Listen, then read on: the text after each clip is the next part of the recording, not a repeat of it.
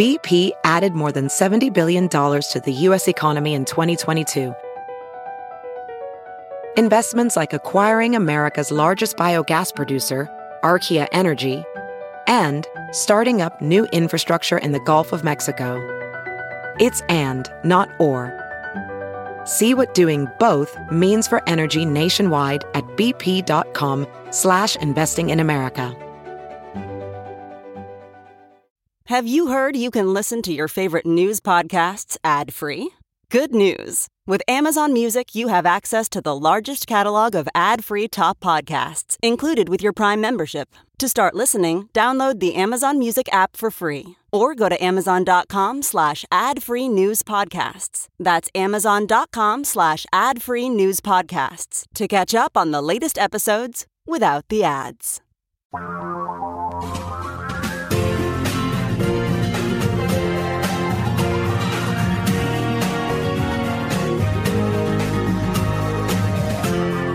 This is the Thom Hartmann Program. Impeachment day number two. I want to recap briefly what happened yesterday afternoon and last night, particularly if, if you fell asleep long before it was over, which, of course, was Mitch McConnell's hope. But basically, last night was pretty amazing. Jerry Nadler got up and said, "I'm sad to say I see a lot of senators voting for a cover-up, voting to deny witnesses, an absolutely indefensible vote, obviously a treacherous vote." This kind of triggered, now this, this began this process that led to John Roberts reacting, which I'll share with you in a moment. A vote that against an honest consideration of the evidence against the president, a, a vote against an honest trial, a vote against the United States. So here's Nadler accusing Republican senators of voting against the United States. That's that's that's a breach of decorum, right? I you know I wrote an op-ed years ago um, saying that uh, Dick Cheney was a war criminal. This was back in like two thousand five, and Cynthia McKinney, the Congresswoman from Georgia, read it on the floor of the House. And when she got to the word war criminal, they literally dragged her off the floor. They banged the gavel and said, "Stop, shut up, you're out, you're in breach." She kept reading. The sergeant at arms came out and dragged her off the floor of the House of Representatives. She came on our program afterwards to talk about the experience. So you just don't do that. Right? But Jerry Nadler did last night. He goes on to say, a real trial, you know, has witnesses. We urge you to do your duty. Permit a fair trial. And here, here's a, a few more clips of this, uh, courtesy of Politico. I think it is appropriate at this point for me to admonish both the House managers and the President's counsel in equal terms to remember that they are addressing the world's greatest deliberative body. One reason it has earned that title is because its members avoid speaking in a manner and using language that is not conducive to civil discourse. In the nineteen oh five Swain trial, a senator objected when one of the managers used the word pettifogging, and the presiding officer said the word ought not to have been used. So we can stop there. I don't think you know, the bottom line is that before Roberts said that, you had, I believe it was Nadler. Yeah, it was Nadler. Basically saying that Trump's lawyers were lying, which they were doing. Meanwhile, here's basically what happened yesterday. And I think that the media has done a pretty poor job of actually explaining and describing this. We didn't know what was going to happen yesterday at the beginning, and neither did the Republicans. But clearly the Democrats were using that almost a month, as several weeks, that Nancy Pelosi held those articles of impeachment to prepare for this moment, because they were prepared. They had charts, they had graphs, they had visuals, they had everything. And so, you know, yesterday was supposed to be, uh, yesterday was not the day when the Democrats were supposed to make their case. Yesterday was the day when they were going to decide on the rules for the impeachment trial. So Chuck Schumer put in these eleven amendments, ten of which specifically named either witnesses or documents that they wanted to subpoena. And Schumer and the Republicans thought, OK, we're going to debate whether or not to subpoena things, you know, like process stuff. And each side had been given an hour, and Schumer obviously never never thought that they would use anything close to that hour. But the Democratic team stood up and said, OK, here's what's going on. And Adam Schiff did a brilliant job. Zoe Lundgren did a brilliant job talking about her time when she worked in the House of Representatives on the Nixon impeachment. Val Demings, Hakeem Jeffries, Jason Crow talking about being a veteran, being in Iraq, having to scavenge metal and put it on their Humvees to protect against roadside bombs. The importance of being properly equipped as the military, because what Trump was denying to the Ukraine was proper equipment. That's how it went. And finally, at nine thirty last night, Mitch McConnell was saying, please stop. Would you please stack these votes? Can we just call out the amendments and have a vote on them and take care of all this in fifteen minutes? And Schumer said, no way, not a chance. So they got a ten hour introduction of their case. The Democrats did. They laid out their case against against Trump over a ten hour period, and the Republicans had no rebuttal. They were completely unprepared for this, which is why I think they were melting down toward the evening. And Pam Bondi, you know, the former uh, attorney general for Florida, who was investigating Trump University until Trump gave her an illegal twenty-five thousand dollars donation out of his Trump Foundation. She finally was allowed to speak. She was given five minutes at eleven o'clock, and she didn't even mention the topic that was supposed to be discussed, and she sat down without saying, I'm done. It was weird. And another memorable moment, Val Demings had got up. She was talking about FOIA lawsuits. And he thought she was saying lawyer lawsuits. And so he gets up and he goes into this long rant about lawyer lawsuits. How dare you say lawyers can't have lawsuits? And she she never said that. I mean, this is this is how pathetic the Republicans were. Anyhow, just a recap there. Donald Trump, in an interview in Davos, said in this quote, he's speaking about the evidence against him, right, that the Democrats want to subpoena. And I quote, honestly, we have all the material.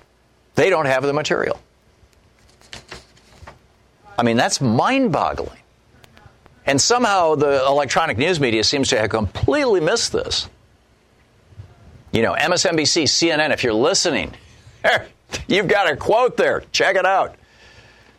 Another bombshell has landed in the last twenty-four hours. The uh, oh, and this is as a result of these private lawsuits against, uh, you know, under the Freedom of Information Act, the FOIA lawsuits that Val Demings was talking about. The Office of Management and Budget. It turns out there's one this one document from Michael Duffy, who's one of the people that they tried to subpoena yesterday, from before Trump's phone call. Remember, what has been released and what we think we know is that twenty-one minutes, or excuse me. ninety-one minutes after Trump finished his phone call with Zelensky, the O M B stopped the Pentagon, or notified the Pentagon, that they shouldn't send the money and the weapons to Ukraine. Turns out this email shows that it was the day before they were planning this. They had already started this. I mean, that's pretty breathtaking, too. Here's something I've been thinking about, and I think that there's been no conversation about this.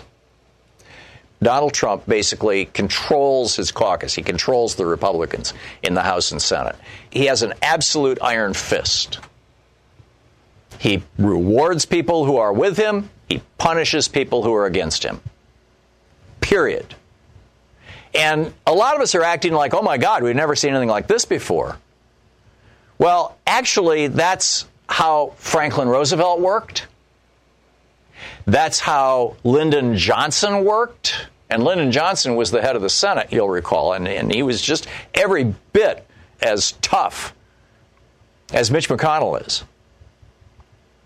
And that's how Ronald Reagan worked. This is not without precedent. And this is how Franklin Roosevelt was able to get the New Deal through Congress. You had actually some Republicans voting for many aspects of the New Deal. But in particular, you had no Democrats, to the best of my knowledge, peeling off. And when it came to the civil rights uh, work and the and the Great Society that Lyndon Johnson did in sixty-four, sixty-five, sixty-six, sixty-seven, the, so just some dramatic legislation, from creating Medicare and Medicaid to the Civil Rights Act to the Voting Rights Act, all of those things. And, and there was, there were there was several several dozen major pieces of legislation that made up the Great Society. There were a lot of Democrats who didn't want to go along with those votes, particularly the Dixiecrats, the Southern Democrats, and some of them didn't. And L B J made sure that they were not in the Senate a few years down the road. I mean, that was just it. So what this tells me is that if this should be informing our thinking, by the way, with regard to our primary votes in the Democratic primary. And I'm not recommending a specific candidate here. I'm not going to do that until the primary is decided. Um, and then I'll advocate for whoever it is. But just keep this in your mind. If enough Americans are outraged by what Trump has been doing, if enough Americans are horrified by the charade that the Republicans have been perpetrating for three years now. See, keep in mind, F D R and L B J used the iron fist with their caucus in order to get good, progressive, positive legislation done. Ronald Reagan used it to get legislation done to initiate trickle-down economics and lower taxes and things like that. And at the time, people didn't remember nineteen twenty. They didn't remember the last time a president did the same thing. Warren Harding did this back in nineteen twenty. And they didn't realize that it was going to lead to an economic disaster. So, you know, a lot of people went along with it. But Reagan, I would say Reagan was using that power, using the force, as it were, for a negative. As Trump is doing. He's using, he's using that power. He's using the force as a negative. So what I want in the White House next January twentieth, and in the House of Representatives and in the Senate, if we can take all three of those entities, two branches, three entities, is somebody who is willing to use power the way Donald Trump has been using power within the caucus. Somebody who's willing to reward the good people and punish the bad people, as it were. And I, I, obviously, I'm using my own subjective definitions of that. I will vote for somebody in the Democratic primary who I think is an absolute hard ass and believes what they're saying and is going to fight it to the very end. Because Donald Trump has demonstrated that if you do that, you can go a hell of a long way. Now, he's going a long way, you know, in the criminal direction. Franklin Roosevelt created the modern middle class. The United States hadn't had a middle class since eighteen, arguably eighteen twenty. And now we, again, you know, well, we're now fifty, fewer than fifty percent of us are in the middle class any longer. But what Franklin Roosevelt created was more than sixty percent of Americans being in the middle class by the nineteen sixties. You're listening to the Thom Hartmann Program. And then L B J doubling down on it and taking it the next step. I think this was all, like, really good stuff. Uh, amazing. I mean, just all uh, there is so much going on right now. It's like, where do you begin with this stuff? It's the assassination of Soleimani. That Donald Trump, while refusing to brief Congress, there's this so-called Gang of Eight. It's the two leaders, one Democrat, one Republican, of the House Intelligence Committee and the two leaders of the Senate Judiciary Committee. And then the Speaker of the House and the head of the Senate and the number two Democrat in the House and the Republican leader of the House and the Democratic leader of the Senate, or the leader of the Democrats in the Senate. This is the so-called Gang of Eight, basically. Trump did not brief them. Trump did not brief Congress. What Trump did is he briefed a group of people at Mar-a-Lago about the assassination of Soleimani. He never briefed the senior officials in the House and Senate, the Gang of Eight, said he gave his briefing to high-dollar donors in Florida, essentially bragging that he didn't even need a reason to assassinate a foreign leader, that the guy was talking bad about America. Can you imagine if Barack Obama had done something like that? You know, I'm, I'm going to kill somebody who's talking, talking smack on the United States. Right.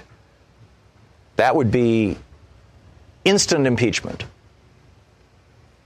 I mean, you know, they went nuts when he wore a tan suit, right? When he saluted with a cup of coffee in his hand.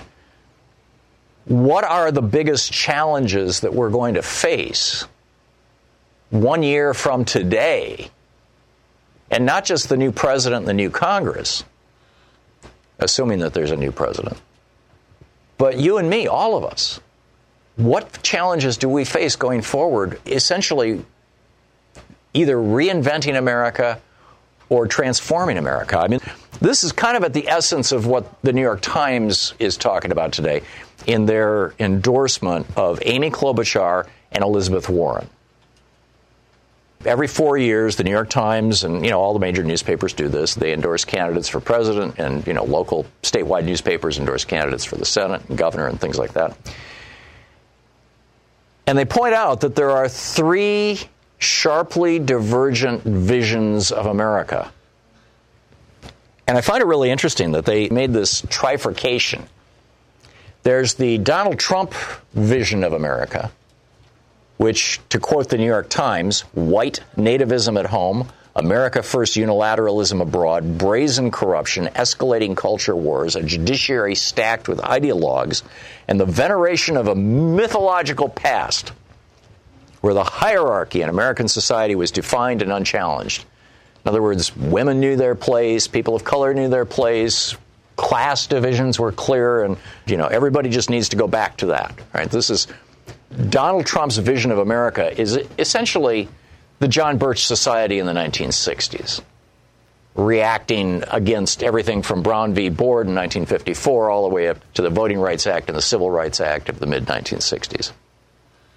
So you've got that vision, which is currently the entire Republican Party. And then you've got these two visions represented by Amy Klobuchar and Elizabeth Warren, according to the New York Times. And they make the point that these two visions are basically, Klobuchar is saying that Trump is an aberration. This is, it was just an accident that he was elected president, or it was the result of, you know, Russian interference or something, but it's not a normal thing. And we just need to return to normal. This is how the New York Times is characterizing Amy Klobuchar's understanding of the political moment. And that we return to normal by going back to the times when Democrats and Republicans worked together to slowly but measurably improve life in America. Now, in my memory, and I've been around a long time, that would be pre nineteen eighty. Because these huge ideological and political divisions, in my mind, just, you know, started with the Reagan administration in nineteen eighty-one. So you've got that. And then on the other side, you've got Elizabeth Warren, the New York Times says, who is just coming right out and saying, well, this is quoting the New York Times, President Trump was the product of political and economic systems so rotten that they must be replaced. Now, one of the things I thought was most interesting in the New York Times endorsement or op-ed or whatever was, A, they say Democrats must decide which of these two models would be most compelling for the American people and best suited for repairing the republic. And, you know, feel free to weigh in on that without trashing one candidate or, or the other, please. We're, I, I really want to avoid the circular firing squad, but if you want to speak on behalf of one candidate or the other, feel free. Or any other Democratic candidate. The New York Times passed over Bernie, saying that he would be seventy-nine, his health is a serious concern, and he boasts that compromise is anathema to him.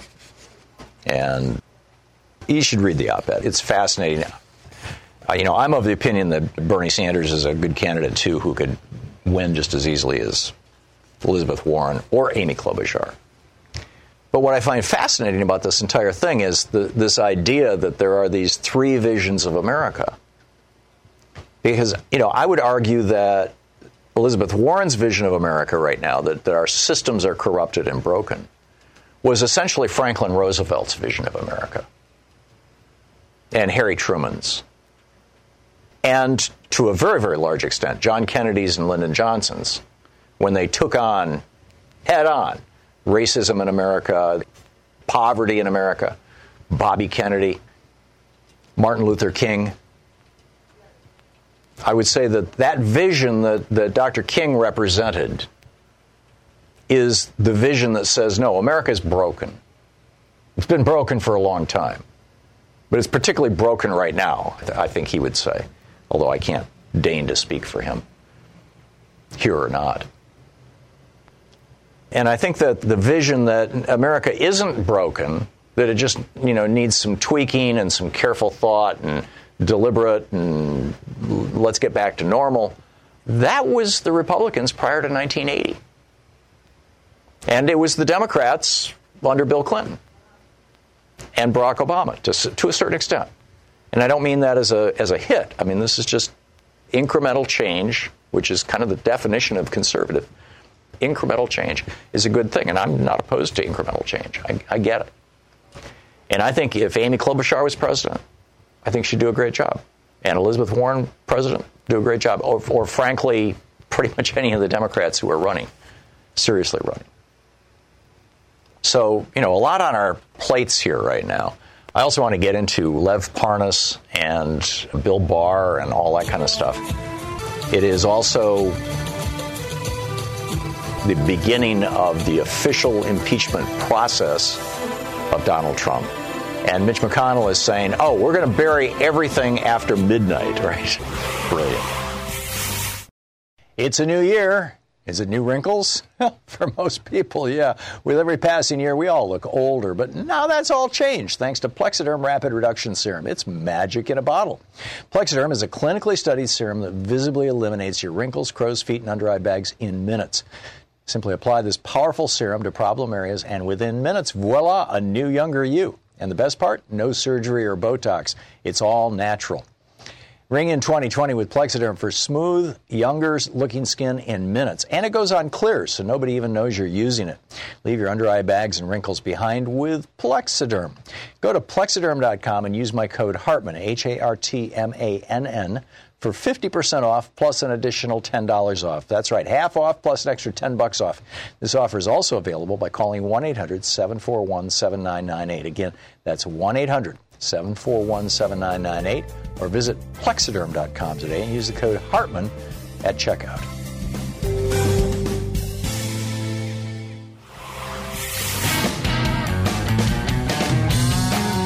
Thom Hartmann here with you. I think it's uh, N B C News. It might be somebody else has dug up this quote from nineteen ninety-eight. Alan Dershowitz, this was during the Clinton impeachment. Alan Dershowitz saying about whether or not a president has to have committed an actual crime to be impeached, because, you know, having sex with an intern isn't a crime. Lying about it under oath is, but is that an impeachable crime? Well, the Senate didn't think so, but the House did. But here's what Alan Dershowitz said in nineteen ninety-eight. It certainly doesn't have to be a crime if you have somebody who completely corrupts the office of president and who abuses trust and who poses great danger to our liberty. You don't need a technical crime. That was August twenty-fourth, nineteen ninety-eight. And then, of course, over the weekend, you couldn't, I mean, you couldn't turn on a T V without seeing Alan Dershowitz. It was like, regardless of channel, regardless of time, I am so sick of seeing this man's face. And, uh, you know, this is just one of his, one of his quotes. Abuse of power, even if proved, is not an impeachable offense. The framers didn't want to give Congress the authority to remove a president because he abused his power. You have to prove crimes and misdemeanors. Well, let's see what the founders actually said about this. This is from James Madison's Notes on the Constitutional Convention. Mister Pinckney observed that the president ought not to be impeachable while in office. Mister Davey then stands up and says, if he's not impeachable while in office, he'll spare no effort or means whatever to get himself reelected. He considered this an essential security, impeachment, for the good behavior of the president. Colonel Mason, no point is of more importance than that the right of the impeachment should be continued. Shall a man who has practiced corruption, and by that means procured his appointment to the presidency, be suffered to escape punishment by repeating his guilt? Ben Franklin, Doctor Franklin, was re- for retaining the impeachment clause as favorable to the executive. Ben Franklin pointed out, what was the practice before this, before the possibility of impeachment? In cases where the chief magistrate rendered himself obnoxious, why recourse was had to assassination. Franklin says impeachment is a much better way. It would be the best way, therefore, to provide in the Constitution for the regular punishment of the executive, where his misconduct should deserve it, and for his honorable acquittal where he should be unjustly accused. Governor Morris admits corruption and other offenses should be impeachable. James Madison thought it indispensable that some provision should be made for defending the community against the uh, perfidy or negligence of a chief magistrate, of a president. He might pervert his administration, Madison said, into a scheme of peculation. Peculation is when you make yourself wealthy through public money. Madison thought this was an impeachable offense. He might pervert his administration into a scheme of peculation or oppression. Eldridge Gerry, the guy gerrymander is named after, urged the necessity of impeachment. A good magistrate would not fear them. A good president will not fear them. A bad one ought to be kept in fear of them. And it goes on, Mister Randolph, wherever found, if he's guilty, he ought to be punished. The executive, the president, will have great opportunities of abusing his power, particularly in time of war, when the military force and in some respects the public money will be in his hands. Are we thinking about four hundred million dollars for Ukraine here? Should no regular punishments be provided, it will be irregularly inflicted by tumults and insurrections. So we must have an impeachment. Franklin comes back to, he talks about the Prince of Orange, you know, who led his country into a war. Had he been impeachable, a regular and peaceable inquiry would have taken place, and he would, if guilty, have been duly punished. If innocent, restored to the confidence of the public. So the founders were quite clear that impeachment did not require a crime. And by the way, there were no federal crimes when the Constitution was ratified. The Constitution provided for Congress to start You're creating crimes. You're listening to the Thom Hartmann Program. Or at least creating the laws that define crimes and the punishments for violating those laws. So literally, at the time the Constitution was ratified, there were no federal crimes. This is the Thom Hartmann Program. Our book today in the Thom Hartmann Book Club is Code Red by E J. Dionne Junior It's How Progressives and Moderates Can Unite to Save Our Country. This is from the introduction, titled The Opportunity We Dare Not Miss. Will progressives and moderates feud while America burns? Or will these natural allies take advantage of a historic opportunity to strengthen American democracy and defeat an increasingly radical form of conservatism? The choice is in our politics is just that stark. This book is offered in a spirit of hope, but with a sense of alarm. My hope is inspired by the broad and principled opposition that Donald Trump's presidency called forth. It is a movement that can and should be the driving force in our politics long after Trump is gone. His abuses of office, his, his divisiveness, his bigotry, his autocratic habits, and his utter lack of seriousness about the responsibilities of the presidency drew millions of previously disengaged citizens to the public square and the ballot box. The danger he represented inspired young Americans to participate in our public life at unprecedented levels. Tens of thousands of Americans, especially women, have gathered in libraries, diners, and church basements to share wisdom, to organize, and in many cases to run for office themselves. These newly engaged citizens have created an opportunity to build a broad alliance for practical and visionary government, as promising as anything since the Great Depression gave Franklin Roosevelt the chance to build the New Deal coalition. To seize this opening, progressives and moderates must realize that they are allies who have more in common than they sometimes wish to admit. They share a commitment to what public life can achieve and the hope that government can be decent again. They reject the appeals to racism that have been Trump's calling card and the divisiveness at the heart of his electoral strategy. Together they long for a politics focused on freedom, fairness, and the future. This new politics would be rooted in the economic justice that has always been the left's driving goal and in the problem-solving approach to government that moderates have long championed. It's true that these camps often battle over whether the nation should seek restoration or transformation in the years after Trump. In fact, our country needs both. To restore the democratic norms we have always valued, we must begin to heal the social and economic wounds that led to Trump's presidency in the first place. Yet there is resistance to common ground among progressives and moderates alike. They often mistrust each other's motives, battle fiercely over tactics, argue over how much change our country needs, and squabble over whether specific policy ideas go too far or not far enough. The moderate says, "Hey, progressive, You think that if you just lay out the boldest and most ambitious approach to any given problem, that people will rally to your side. Really? For one thing, people may like your objective, but think you're changing things way more than we have to. And we can battle to the death over, say, a Democratic Party platform plank or the first draft of a bill. But without the hard negotiating and compromising that legislative politics requires, a bold idea will remain just a platform plank. That really doesn't do anyone any good. You subject everyone to so many litmus tests that we might as well be in chemistry class. And God save us from your abuse on Twitter if we disagree with you. You lefties have no idea how to win elections outside of Berkeley or Brooklyn, and some of your ideas are so sweeping that they'll scare potential voters away. At this point, the moderate is likely to wield the sturdy old punchline, "Don't let the perfect be the enemy of the good." But hold on, says the progressive. You moderates spend so much time negotiating with yourselves that you compromise away goals and priorities before the real battle even begins. Your ideas get so soggy and complicated that they mobilize no one and mostly put people to sleep. Better to have the courage of your convictions, lay out your hopes plainly and passionately, and inspire voters to join in. Besides, you middle-of-the-roaders were so petrified of Ronald Reagan and the right wing that you caved into the Gipper's economic ideas, let inequality run wild, and gave us a racist and grossly unfair criminal justice system. The extremists have pulled the political center so far right that the only way to back to sanity is to show our fellow citizens what a real progressive program looks like. At the risk of sounding like a perhaps unwelcome counselor attempting to ease a family quarrel, I would plead with moderates and progressives to listen to each other carefully. If the events since twenty sixteen do not teach moderates and progressives that they must find ways of working together, nothing will. If they fail to heed each other's advice and take each other's concerns seriously, they will surrender the political system to an increasingly undemocratic right with no interest in any of their shared goals, priorities, and commitments. Moderates are right about the complexity of getting things done in a democracy. Even when the boldest ideas have prevailed, they did so because complex coalitions were built. Important, and it should be said often legitimate, interests were accommodated, and some lesser goals were left by the wayside to be fought for another day.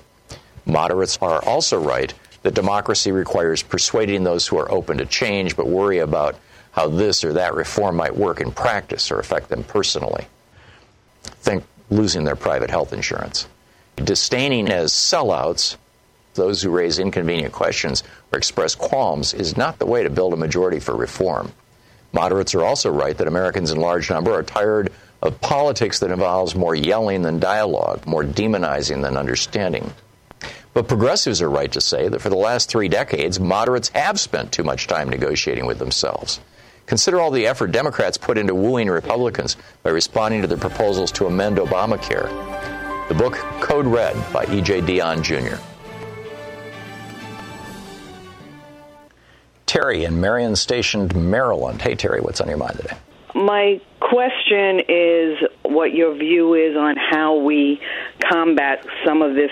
I know it's difficult, but this right-wing rhetoric, because it doesn't matter. Even people I'm close to that I talk to, it gets frustrating because you could even talk facts with people, but if they're on any other platform or anything, all they'll say to me or their response is either, you know, Republican talking points, or they will say that's because you watch C N N or whatever. Mm. So it gets a little frustrating because you try to open up the door and you just see the door and the divide getting bigger. So I just wanted your thoughts on that.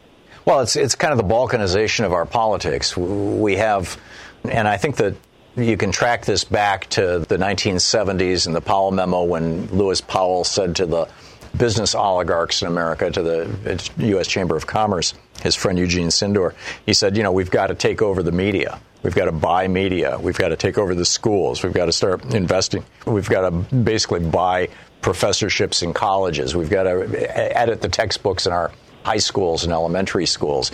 Business people and billionaires need to get active in politics. We need to build think tanks that can fill the minds of Americans with these right-wing pro-billionaire stories and memes and things. And and they did that. The G O P just totally bought into that. And one of the things that the Republican Party figured out was that if you're constantly pitching the interests of, of the wealthy, you know, most people are not going to be with you. So, you know, they brought along the racists. They brought along the religious freaks, and I use that word intentionally, I mean, and the misogynists. And they basically created this hardcore right-wing coalition that now lives on as Trumpism, and it has a media arm. Fox News on television and right-wing hate radio on radio, and no shortage of websites, and increasingly Facebook now.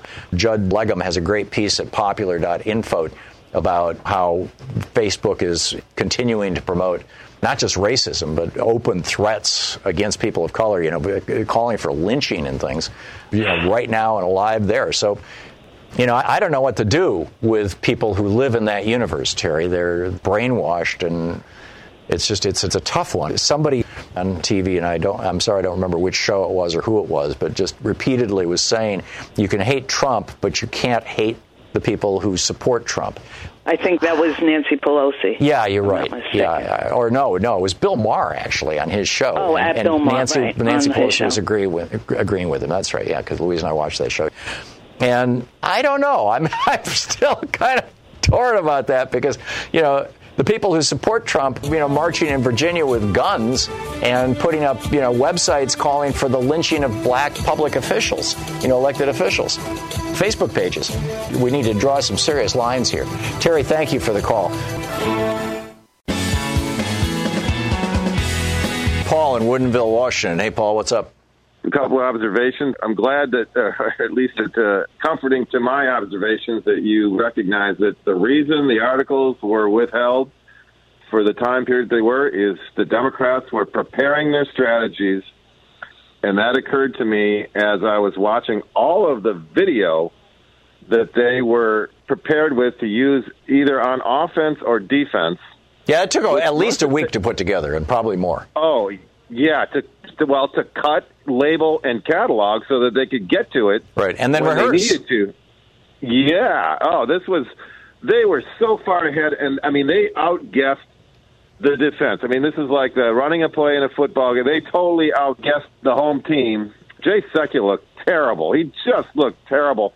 Right. His opening, the first time he was out and talking about global war or climate change and, oh, this is what doctors call projection. I just thought, you are so far off topic.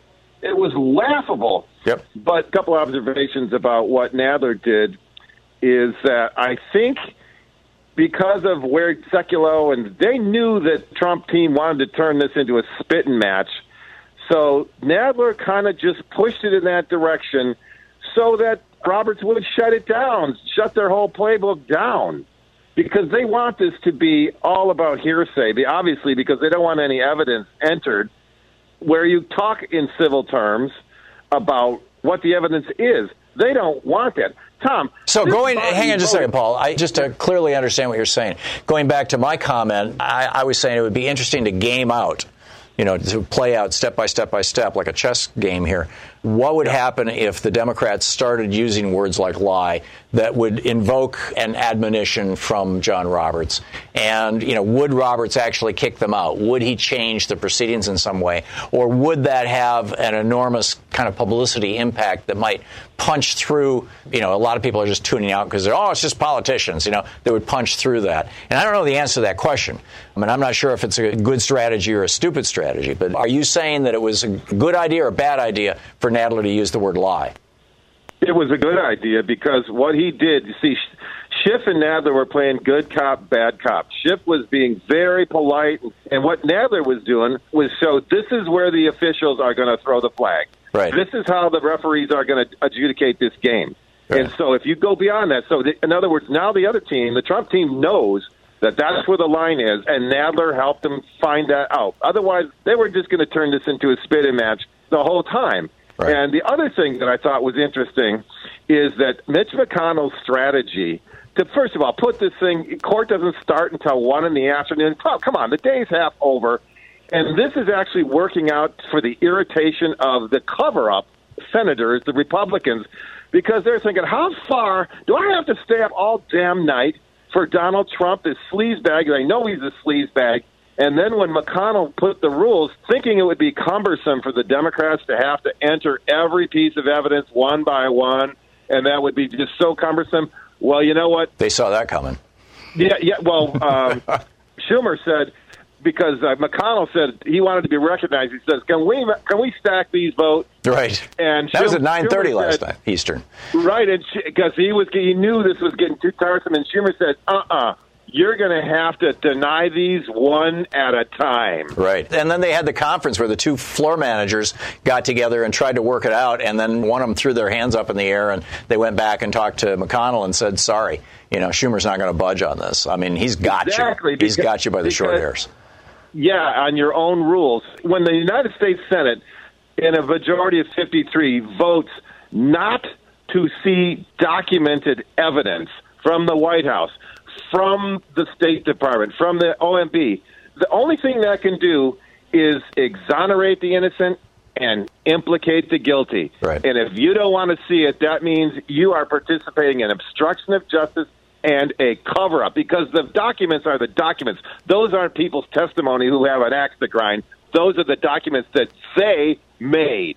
Yes, I was also very pleased that Nadler and some of the others, I believe it was Hakeem Jeffries, I saw him using the word cover-up explicitly. And John Roberts didn't gavel that one down. The question is, Jay Sekulow, actually several people on his team, but mostly him and Cipollone, said what were blatant lies. Now, last night during the coverage, Louise and I flipped to Fox News a couple of times, during Hannity's show and during Laura Ingram's show afterwards. And they were... But first of all, they weren't, whenever the Democrats talked, they just killed it. You couldn't hear what was saying. They had a little picture window, but then they had, you know, Hannity was talking to his guests, and uh, same with Laura Ingraham. But number one. But number two, they were repeating these lies, you know, that Democrats had a secret session in the basement and no Republicans could come in. That's just a blatant lie. And it was repeated again last night. I heard it repeated three times on Fox News in probably less than fifteen minutes of watching Fox News. And so the question in my mind is, is John Roberts going to take a position on lies? I doubt it. I don't think he'll take a position on what he's going to consider to be a lie. Jay Sekulow is a good lawyer, and he knows what a sham this is. Oh, yeah. Jay Sekulow is also a talk show host, so he was trying to play talk show host yesterday, and that's just too weak, I think. Nancy Pelosi is way, and, and the, the Democratic team are way too smart for that. And they've showed that. And the way this thing has gotten off, I think it's kind of like a foot race, is they have set the tone, and the, the Republicans really can't reset it. And they're halfway down the field. They're they're halfway to the hundred-yard line, and the, and the Republicans are still standing at the jump-off block going, huh? What? Yep. Yeah. Paul, you got it, Tom. Thanks. Thanks. Yeah, great minds think alike here. Uh, this is the Thom Hartmann Program.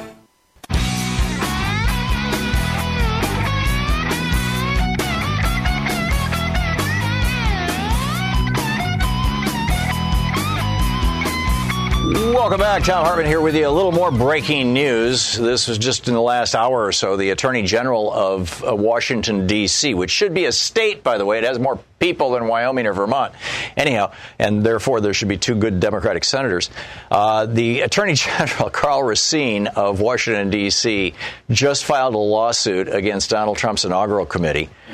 Uh, the way it works, it went, it typically, if you want to get a ballroom in a hotel for an event where people are going to be booking rooms, and I did this for years, from eighty-seven until ninety, until ninety-six or ninety-seven, Louise and I started, owned, and ran an advertising agency in Atlanta, and one of our divisions conducted seminars all around the country on how to do marketing and advertising.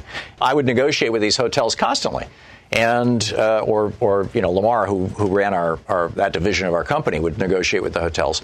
And what we would do is we'd say, okay, we want a ballroom, and we're going to be bringing thirty people into the hotel tonight.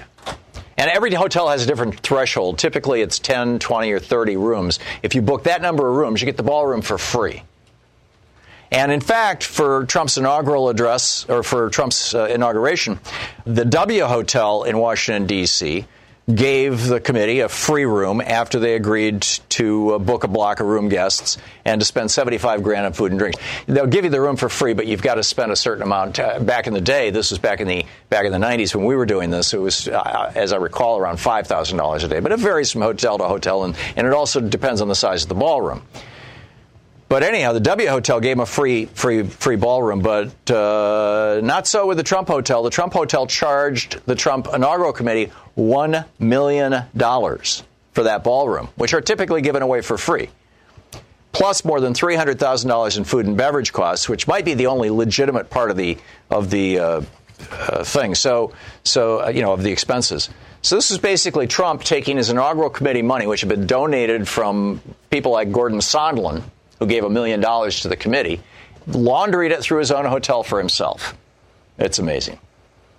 There's a lot of other things in the news, too. I want to just catch you up to date, bring you up to date on. It's being reported this morning not only that Jeff Bezos' phone was hacked, apparently by Crown Prince Mohammed bin Salman, the, the head of Saudi Arabia, or at least he set it up. He had Bezos' phone in his hand, and he put in his email address and stuff like that.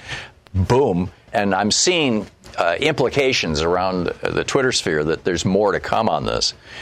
But in addition to this, sixteen days after Jamal Khashoggi was murdered, sixteen days later, Donald Trump secretly sold nuclear technology to the Saudis. Secretly. This just came out. Now, what did he get in exchange for that? This was nothing to help the United States. So it had to be something that helped Trump, right?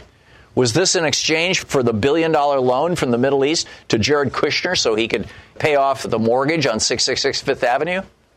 Was this additional money for Jared and, and Ivanka? Was this for Khashoggi financing a Trump Tower in Saudi Arabia? We don't know. It's something I think that Congress should be looking into. I don't know if you caught the uh, SAG Awards. This was amazing. My friend George was telling me about this last night. Still clad in his tuxedo after the SAG Awards. I, you know, we watched the Screen Actor Guild Awards on, on T V, Louise and I did, and uh, Leonardo did a great job doing a, uh, a Lifetime Achievement Award for Robert De Niro. Joaquin Phoenix, you know, he, he won an award for Best Actor for Joker. After that, still wearing his tuxedo, he goes down to this vigil in front of Farmer John's processing plant in Los Angeles. This is a slaughterhouse for pigs. It's where they kill pigs. And every day when the trucks full of pigs pull up to unload them to be slaughtered, live pigs, there's this group of people, it's called Los Angeles Animals Save, that go up to the trucks and they give the pigs water and they pet them, they touch them, they comfort them, because these pigs are about to be slaughtered. It's amazing. I, I just I just wanted to tip my hat to Joaquin Phoenix for doing that. That is so cool. That is uh, just extraordinary. Here's Adam Schiff. Now, when the president's scheme was exposed and the House of Representatives properly performed its constitutional responsibility to investigate the matter, President Trump used the same unrivaled authority at his disposal as commander-in-chief to cover up his wrongdoing. In unprecedented fashion, the president ordered the entire executive branch of the United States of America to categorically refuse and completely obstruct the House's impeachment investigation. Such a wholesale obstruction of congressional impeachment has never before occurred in our democracy. And it represents one of the most blatant efforts at a cover-up in history. If not remedied by his conviction in the Senate and removal from office, President Trump's abuse of his office and obstruction of Congress will permanently alter the balance of power among the branches of government, inviting future presidents to operate as if they are also beyond the reach of accountability, congressional oversight, and the law. On the basis of this egregious misconduct, the House of Representatives returned two articles of impeachment against the president. First, charging that President Trump corruptly abused the powers of the presidency to solicit foreign interference in the upcoming presidential election for his personal political benefit. And second, President Trump obstructed an impeachment inquiry into that abuse of power in order to cover up his misconduct. The House did not take this extraordinarily, extraordinary step lightly. As we will discuss, impeachment exists for cases in which the conduct of the president rises beyond mere policy disputes to be decided otherwise and without urgency at the ballot box. Instead, we are here today to consider a much more grave matter, and that is an attempt to use the powers of the presidency to cheat in an election. For precisely this reason, the The president's misconduct cannot be decided at the ballot box, for we cannot be assured that the vote will be fairly won. In corruptly using his office to gain a political advantage, in abusing the powers of that office in such a way to jeopardize our national security and the integrity of our elections, in obstructing the investigation into his own wrongdoing, the president has shown that he believes that he's above the law and scornful of constraint, as we saw yesterday on the screen, that under Article two, he could do anything he wants. This. When the president said, hey, Russia, if you're listening, they were listening. Only hours later, they hacked his opponent's campaign. And the president has made it clear this will also not be the last time, asking China only recently to join Ukraine in investigating his political opponent. Over the coming days, we will present to you and to the American people the extensive evidence collected during the House's impeachment inquiry into the president's abuse of power. Overwhelming evidence. Notwithstanding his unprecedented and wholesale obstruction of the investigation into that misconduct, you will hear and read testimony from courageous public servants who upheld their oath to the Constitution and their legal obligations to comply with congressional action despite a categorical order by President Trump not to cooperate with the impeachment inquiry. These are courageous Americans who were told by the President of the United States not to cooperate, not to appear, not to testify, but who had the sense of duty to do so.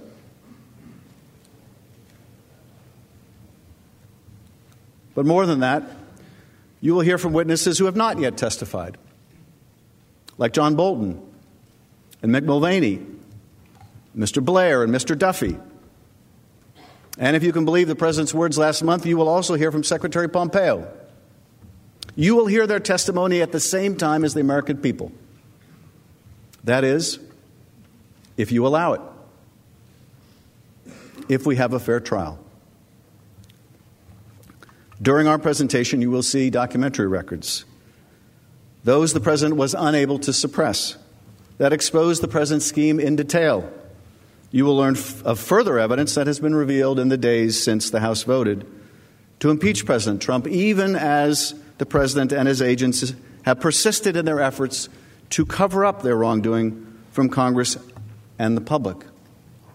And you will see dozens of new documents providing new and critical evidence of the President's guilt that remain at this time in the President's hands and in the hands of the Department of Defense and the Department of State and the Office of Management and Budget, even the White House. You will see them, and so will the American people, if you allow it.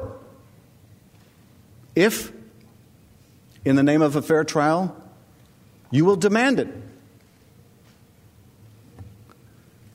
These are politically charged times. Tempers can run high, particularly where this president is concerned. But these are not unique times. Deep divisions and disagreements were hardly alien concepts to the framers. So they designed the impeachment power in such a way as to insulate it as best they could from the crush of partisan politics. The framers placed the question of removal before the United States Senate, a body able to ra- rise above the fray, to soberly judge the president's conduct or misconduct for what it was, nothing more and nothing less. In Federalist sixty-five, Hamilton wrote, "Where else than in the Senate could have been found a tribunal sufficiently dignified or sufficiently independent? What other body would be likely to feel confidence enough in its own situation to preserve, unawed and uninfluenced, the necessary impartiality between an individual accused and the representatives of the people, his accuser?" It is up to you to be the tribunal that Hamilton envisioned, It is up to you to show the American people and yourselves that his confidence and that of the other founders was rightly placed. The Constitution entrusts you to responsible, to the responsibility of acting as impartial jurors, to hold a fair and thorough trial and to weigh the evidence before you, no matter what your party affiliation or your vote in the previous election or the next. Our duty is to the Constitution and to the rule of law. I recognize there will be times during the trial that you may long to return to the business of the Senate. The American people look forward to the same. But not before you decide what kind of democracy that you believe we ought to be, and what the American people have a right to expect in the conduct of their president. The House believes that an impartial juror, upon hearing the evidence that the managers will lay out in the coming days, will find that the Constitution demands the removal of Donald J. Trump from his office as President of the United States. But that will be for you to decide. With the weight of history upon you, and as President Kennedy once said, a good conscience, your only sure reward. In drafting our Constitution, the framers designed a new and untested form of government. It would be based on free and fair elections to ensure that our political leaders would be chosen democratically and by citizens of our country alone. Having broken free from a king with unbridled authority who often placed his own interests above that of the people, the framers established a structure that would guarantee that the chief executive's power flowed only from his obligation to the people, rather than from a sovereign whose power was conferred on him by divine right. Adam Schiff is still speaking. In this new architecture, no branch of government or individual would predominate over another. In this way, the founders ensured that their elected leaders and their president would use the powers of office only to undertake that which the people desired, and not for their personal aggrandizement or enrichment. What did those who rebelled and fought a revolution desire? No different than what we, the generations that have followed, desire. That no person, including and especially the president, would be above the law. Nothing could be more dangerous to a democracy than a commander-in-chief who believed that he could operate with impunity, free from accountability. Nothing, that is, except a Congress that is willing to let it be so. To ensure that no such threat could take root and subvert our fledgling democracy, the framers divided power among three co-equal branches of government: the executive, the legislative, and the judicial branches, so that ambition may be made to counter ambition. They provided for presidential elections every four years, and the framers required that the president swear an oath to faithfully execute the law and to preserve, protect, and defend the Constitution of the United States. Even with these guardrails in place, the framers understood that an individual could come to power who defied that solemn oath, who pursued his own interests rather than those of the country he led. For that reason, the framers adopted a tool used by the British Parliament to constrain its officials: the power of impeachment. Rather than a mechanism to overturn an election, impeachment would be a remedy of last resort. And unlike in England, the framers applied this ultimate check to the highest office in the land, to the President of the United States. Impeachment and removal of a duly elected president was not intended for policy disputes or poor administration of the state. Instead, the framers had in mind the most serious of offenses, those against the public itself. Hamilton explained that impeachment was not designed to cover only statutory or common law crimes, but instead crimes against the body politic. Hamilton wrote, "The subjects of its jurisdiction are those offenses which proceed from the misconduct of public men," or in other words, from the abuse or violation of some public trust.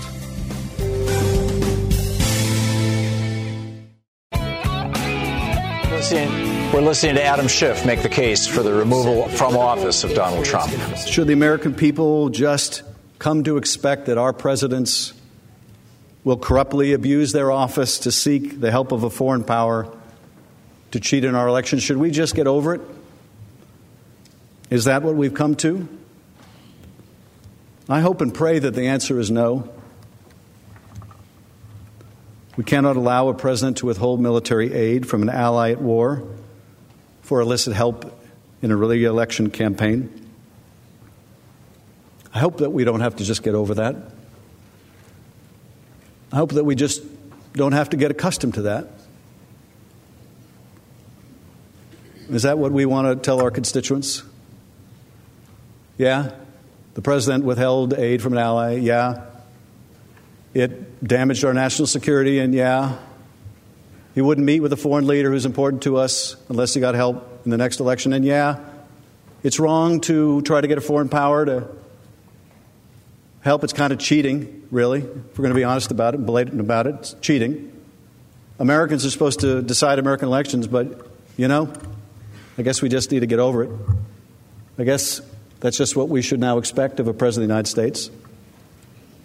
I guess there's really no remedy for that anymore. The impeachment, I mean, maybe that was a good idea two hundred years ago, but I guess we just need to get over it. I guess maybe the president really is above the law because they say you can't indict the president. The president says you can't even investigate the president. The president is, is in court saying you can not only not indict the president, you can't even investigate the president. Attorney General's position is you can't even investigate the president. Are, are we really prepared to say that? The only answer to presidential misconduct is we just need to get over it? What are we going to say with the next president?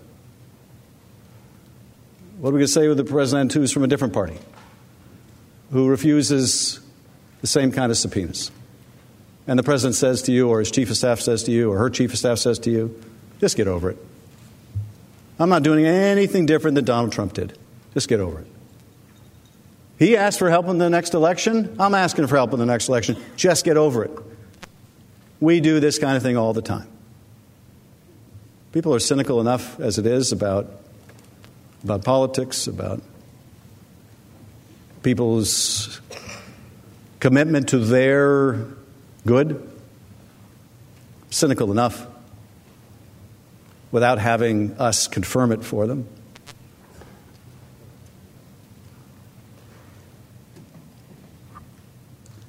I think it's more than crazy. That was Ambassador Taylor's work I, word. I think it's more than crazy. I think it's a gross abuse of power. And I don't think that impeachment power is a relic. If it is a relic, I wonder how much longer our republic can succeed. Thanks for being with us today. We'll be back tomorrow, same time, same place. Tell your friends where to find progressive media. And don't forget, democracy requires you.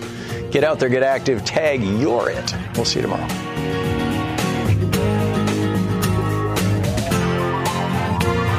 You've been listening to Thom Hartmann. For audio and video archives, visit thom hartmann dot com.